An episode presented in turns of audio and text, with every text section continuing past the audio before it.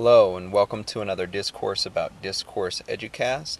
Today is Tuesday, July the 10th, and today's podcast is going to be a little bit different, I think, than previous ones because today I have a interview, a job interview at Littleton Public Schools for the Technology Integration Specialist position. Um, that I've talked about a little bit on a previous podcast uh, called The Most Change for the Most Students. And what I wanted to do is kind of gauge where I'm at before the interview and then uh, how much fun, how much I really um, did enjoy the interview process and then podcast again after it is over. Um, it's been pretty nerve wracking trying to figure out if this is something that I want, but it's also been pretty nerve wracking um, trying to figure out how to how to actually go forward because what I've decided is that the growth that I am looking for both professionally and personally is within a, a wider role and I really love teaching but I feel like I need to teach in different ways. I feel like I was probably doing about two, maybe three jobs last year when I was um, trying to create models for learning um, for others to use as well as myself, and then also write daily lesson plans and things like that. So I'd really like to concentrate next year, and this may or may not happen, obviously, but I'd like to concentrate quite a bit on creating um, learning environments. And I've started to do a few blog posts uh, along that line on what I'm calling the ripe environment, um, where teachers and students really do have the prere- prerequisites in order to get um, collaboration and authenticity um, into the classroom and into sort of the meeting formats and things like that.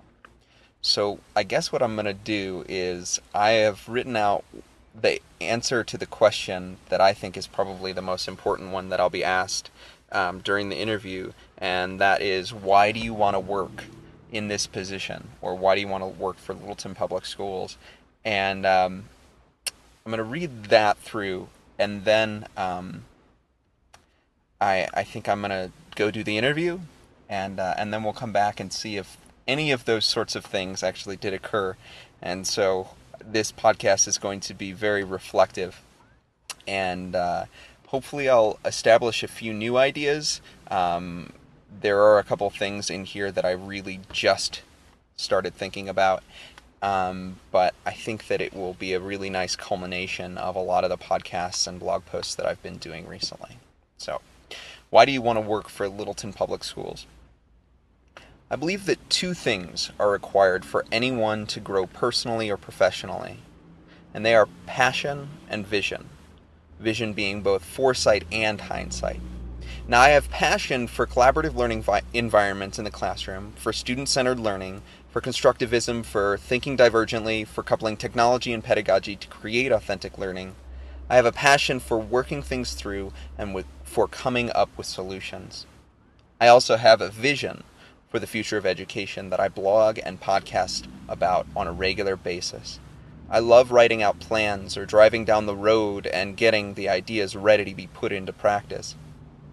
The themes of anywhere, anytime learning, authentic assignments and assessments, creating authentic learning environments, and using technology to transform practice are the ones that I end up talking about repeatedly focusing in more and more closely on how to make each one of them a reality in my classroom and in my personal learning network.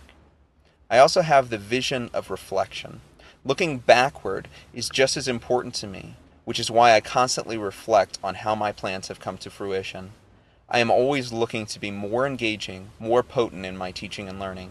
To me, there is nothing more important for this than the vision of reflection.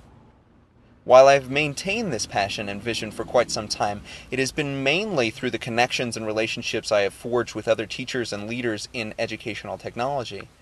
It is because my discussions with these people like Will Richardson, Bud Hunt, Karl Fisch, Clarence Fisher, Kevin, Kevin Honeycutt, Vicki Davis, and many others that I have been able to continue in this line of inquiry.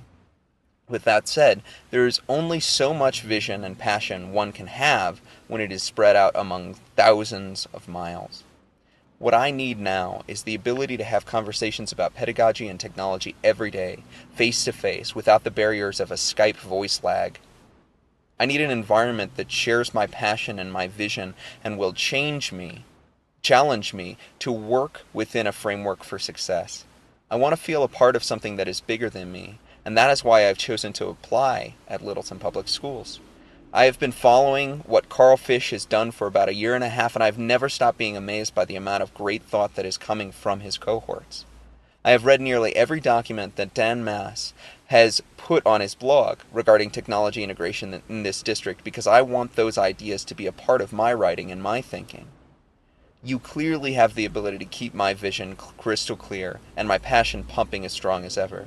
Whereas I have had to challenge myself to um, to develop many of these ideas on my own, I now can see a day where the challenge comes from working with others locally toward a singular goal, where my work has a greater significance than just to the people who read my blog or listen to my podcast.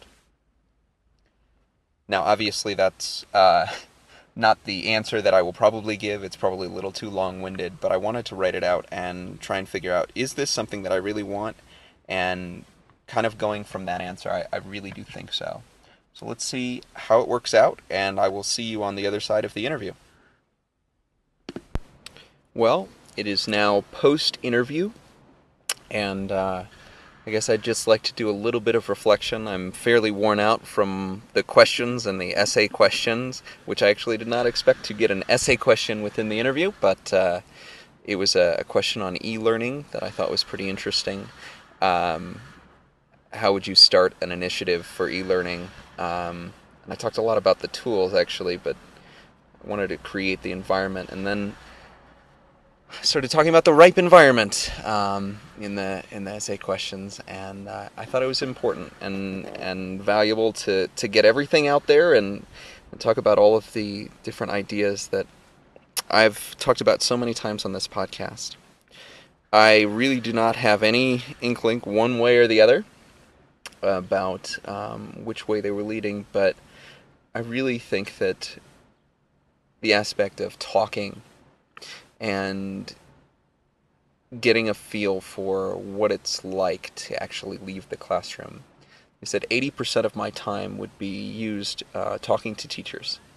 And I really love talking to teachers. I love it. And I love being a part of that exploration. It's one of my favorite things. And so, I guess the moral of this podcast is that it wouldn't be bad to be a part of that. But I won't be sad if I'm not. I will be exactly where I am, I guess. If you'd like to leave a comment or if you have a question on the podcast, please leave it at bhwilkoff, that's W-I-L-K-O-F-F, dot podomatic.com. If you'd like to check out my blog and read about the ripe environment, go to y-o-n-g-e-s-o-n-n-e dot edublogs.org, or you can leave me a line at Ben Wilkoff, that's once again B-E-N-W-I-L-K-O-F-F, at gmail.com.